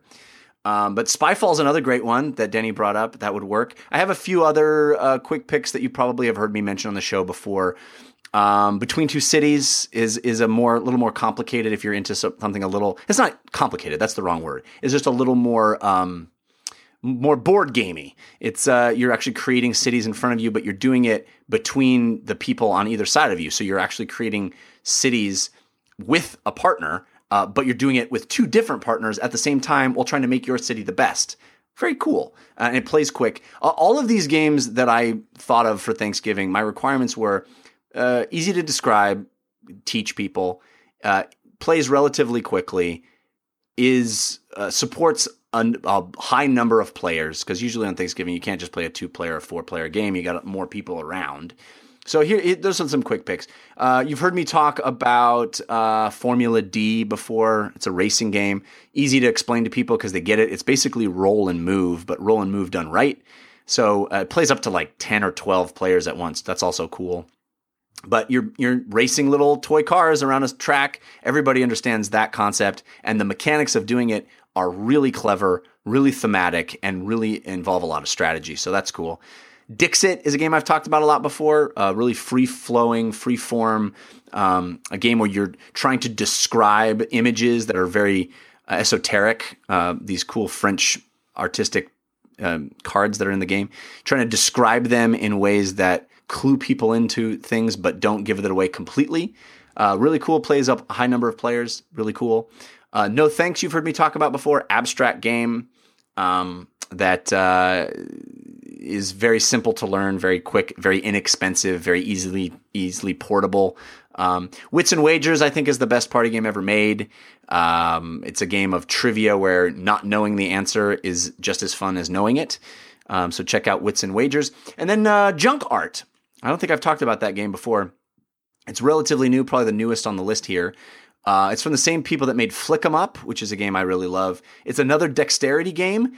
Think of it as uh, Jenga, but excuse me, Jenga, but evolved. So uh, you're stacking things, but the things you're stacking are all differently shaped, and you don't know what order you're going to be stacking them in. And so you're kind of competitively figuring out ways to stack these weird objects that all sort of fit together in odd ways. Uh, and the game has a whole bunch of different rule sets. So the actual way you play the game can change from round to round, and that makes it really fun and unpredictable. And it plays quick, it can play up to six players. It's great. It's called Junk Art. So that should help you uh, get through some uh, awkward family time, hopefully. If you pick up those games, a lot of inexpensive stuff, a lot of easy to get stuff, uh, all of it available uh, at your local game store. So uh, I would love to hear stories of Thanksgiving or other board gaming uh, glories. If you want to send those, DLC feedback at gmail.com. All right, it's time now to end the show. Christian can wake back up. We got your parting gift coming up very soon, so stick around for that. But let me thank Denny Connolly for being here. Denny, you're the best. I appreciate it. Thanks for hanging out with us and talking games. Anytime. It's always a good time. And where can people keep up with your stuff? Yeah, you can find me on Twitter at Denny Connolly. That's C O N N O L L Y. Um, and also at GameRant.com. I write and edit there every day. Awesome, Christian. What about you? What are you uh, What are you doing this week? Uh, well, the update on the album recording, thanks to listeners that were there. Um, it seems cheesy to say, but I'm uh, uh, happy with. I felt like I had something to say, which was uh, I think is is sometimes rare in comedy. But it's looking like it won't be coming out until 2017, early 2017. I kind of just Want to hit that Switch launch window? Right, I want to. I want to wait for Zelda. to No, uh, it, this is a very busy time of year where people are spending money, spending time with family, and it seemed like an awkward time to maybe drop a comedy album. Maybe I could be talked out of it, but right now it's looking like end of January is kind of what I'm looking for. But uh, it was a lot of fun uh, to do down in San Diego. So thanks everybody that was there, and then. Easiest way to keep up with me is Twitter, which is at Spicer. I host a parenting podcast with Chris Quintos called Department of Parenting, which you can find at departmentofparenting.com. Stuart Nocht and I are still doing uninformed opinions. We're kind of on an every other week rotation now as um, his kids get older and our lives get busier, but that is still roaring along when it comes out. And then um, I think maybe to fill that void in my podcast heart, I started at least 20 more minutes, which is uh, a weekly show where I spend at least 20 minutes talking about something in the larger geek world. Um, last week's show was about what I kind of would call adult sci fi, and the film Arrival got me thinking about that. This week's show is going to be kind of FOMO or missing the boat on things and whether or not you can still get involved. And you can find that over at patreon.com slash Christian Spicer. Jeff, uh, what about you? I have a couple of other shows for you to check out. You can always hear me talk about science and do it in a funny way by listening to We Have Concerns. That's at wehaveconcerns.com. Just 20 minute episodes. Lots of fun. I think you'll dig it if you check that out. Uh, also, the Slash Filmcast is where I talk about movies. Uh, last two episodes of the Slash Filmcast are the most downloaded episodes of the Slash Filmcast of all time. So Wow, uh, nice. get in on that train. People are uh, checking us out in huge numbers, and I'm really, really grateful for it. So I hope you can listen to it. It's a it's a show I'm very proud of. Um, I didn't start it, but I joined late, and I'm so proud to be a part of it. It's really, really great. Uh, this week, I think we're talking about. I know we're talking about The Handmaiden and uh, what else? What is the other big movie that? Moana? Is that yet? No. Huh. Can't remember what the other movie is we're talking about. And we're recording it like in an hour, so I better remember. um, what, what else came out this week? Fantastic Beasts. Yes, that's what we're talking about. There you go. Fantastic Beasts and where to find them. Uh, it's so bad, I put it out of my head. Oh, what? Ouch. Yes, it's bad. Uh, anyway, um, that's at slashfilmcast.com. You can listen to that show there. I appreciate it. All right, guys, let's wrap up the show now with our parting gifts. Hey, give us a suggestion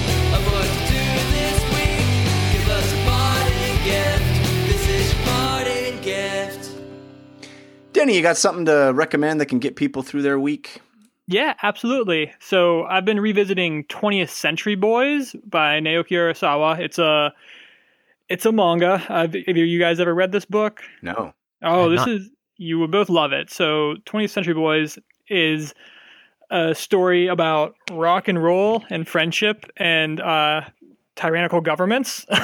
um, so it's basically the story of this group of kids who, when they're playing, when they're in elementary school, they make up this story about how the world might end and how this cult will take over the government. And then they all grow up and forget about it, and you know they're not friends anymore. And sometime in their late twenties, the things that they predicted when they were kids, when they were playing this game, start happening in real life. So they draw the conclusion that it must be one of them who's setting these events into motion. And it's this crazy mystery that jumps back and forth between the 70s and um, like the late 90s, where they try to figure out what's going on. It's my probably my favorite comic of all time. If you've never read any Naoki Urasawa, he's fantastic. If you've never read any manga in general, he's like the perfect bridge between American comics and Japanese comics. If you like books like Y: The Last Man and Ex Machina, DMZ, like all those kind of great Vertigo comics, you would love this. It's a nice meaty story. It's like 22 volumes long, so and it has a definitive end and it's awesome from start to finish. Wow. Again, that's called 20th Century Boys. Christian, how about you? You got a parting gift? Well, I saw this film that is just fantastic. Um, it's Fantastic Beasts and Where to Find, and it is um, whimsical and fun. And I haven't seen it. I'm just giving I'm Jeff a hoping hard people time. like it. If I, I want people to like it, I did not. I have not seen it. It is on my uh, holiday list to see. But um, Oh, you know all those things you liked about Harry Potter? It Yeah? doesn't- it doesn't have any of those. oh, well, I'm That's late what, to Harry that's what happens when you make a movie about Hufflepuffs.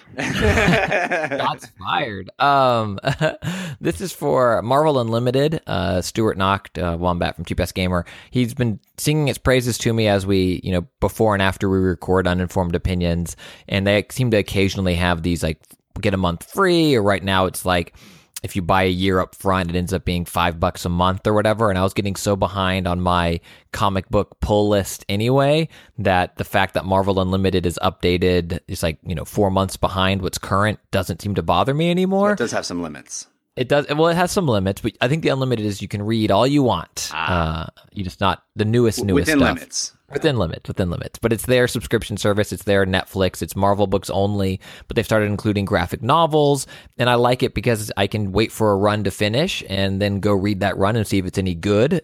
and you can dive in and experience new things. I'm reading the 1998 Inhumans 12 issue series right now. That is really cool. It's a, a nice. Um, take on the Inhumans, and I think in a, a Yeah, fun that, and book, creative way. that book's way. great. Yeah, yeah, it's really good. It's like Jenkins and Lee, I Yep. think, are the author Yep. writer. Yeah. Uh, yeah, so Marvel Unlimited, it's uh, comic books, and it's an easy way to again survive the holidays if you need some alone time. Uh, so, if you are looking for a film to see relatively soon, and uh, you want a good family fun film, and uh, you are smart enough to avoid Fantastic Beasts, uh, may I recommend Moana? Uh, it is absolutely incredible. I cannot tell you how much I loved it. It is just perfect. It, it's near perfect. Uh, I mean, The Rock can do anything. It, it seems he's charming. He sings. He's uh, he's the best of us. The Rock is the best of us. Uh, but also, the, the film is spectacular looking. It's action packed. It's got unexpected twists and turns. It's got uh, it's based on a mythology that isn't obvious. Like we didn't, we haven't heard it a million times. It's really original and interesting. Just go see Moana. It, it- is. I guarantee you, if you listen to the show and you like video games, you would love it. It's not just for kids. I think it is better than most of the Pixar films. There's only a few Pixar films that are better than Moana. It's that good. Um, loved it. So that's really the kids' movie to take your kids to instead of the Gary for a four year old. I don't think so. I mean, there's like a big sort of uh, flame monster uh, at the end, but it's not. Okay, It doesn't cool. play as like a scary flame monster. It plays like a exciting, action-packed flame monster. Yeah, yeah, yeah. Cool. I have a Estelle dad alone weekend where Claire and Amanda are going out of town, so I'm planning all these super fun things. I'm gonna, you know, it's like ice cream for breakfast every day. You know what I mean? Uh, it is not Pixar. It is Disney Animation Studios. Um, somebody, But all oversaw overseen now by uh, what's his John name? Lasseter. Yeah, Yeah. but And it has at least some of the music is written by Lin Manuel from Hamilton, right? right, yes. Uh, and the music, the music's really fun. I came out whistling a tune. Uh, the action sequences are awesome. It's just great. And I've heard it's gorgeous, like maybe the Utterly- most visually beautiful. Well, it's, you know what's so fun too as a video game fan is that you watch those old Pixar movies and we all went, "Oh, someday video games are going to look uh, that good," and now they do. And I you can look at Moana and go, "Someday video games, real time video Yeah, game graphics are going to look that good," and they will. We're, we're not far away from it. It's going to it's going to look that good, and it is just gorgeous. awesome. All right, that's going to do it for this episode of DLC. Thank you to Denny Connolly and Christian Spicer for hanging out with me. Uh, thanks to our musical contributors, Sean Madigan, Patrick L, Zero Star. Thanks to all the folks in the chat room that hung out with us. You guys are awesome. I do want to say a special thank you to everybody that reached out to me this week, uh, reached out to both of us, I should say. Uh, and uh, had positive things to say about our episode last week because uh, I think we were a little um, raw and it, it means a lot that you guys responded positively to that. So thank you for all of you that reached out on twitter or on, uh, on you know through dlc feedback at gmail.com it really does mean a lot to us. Uh, and thanks to everybody that's listening now. Uh, even if you left during tabletop time i retroactively thank you. Uh, we all will be back next week. Until then think about what you put out into the world. Make it a better place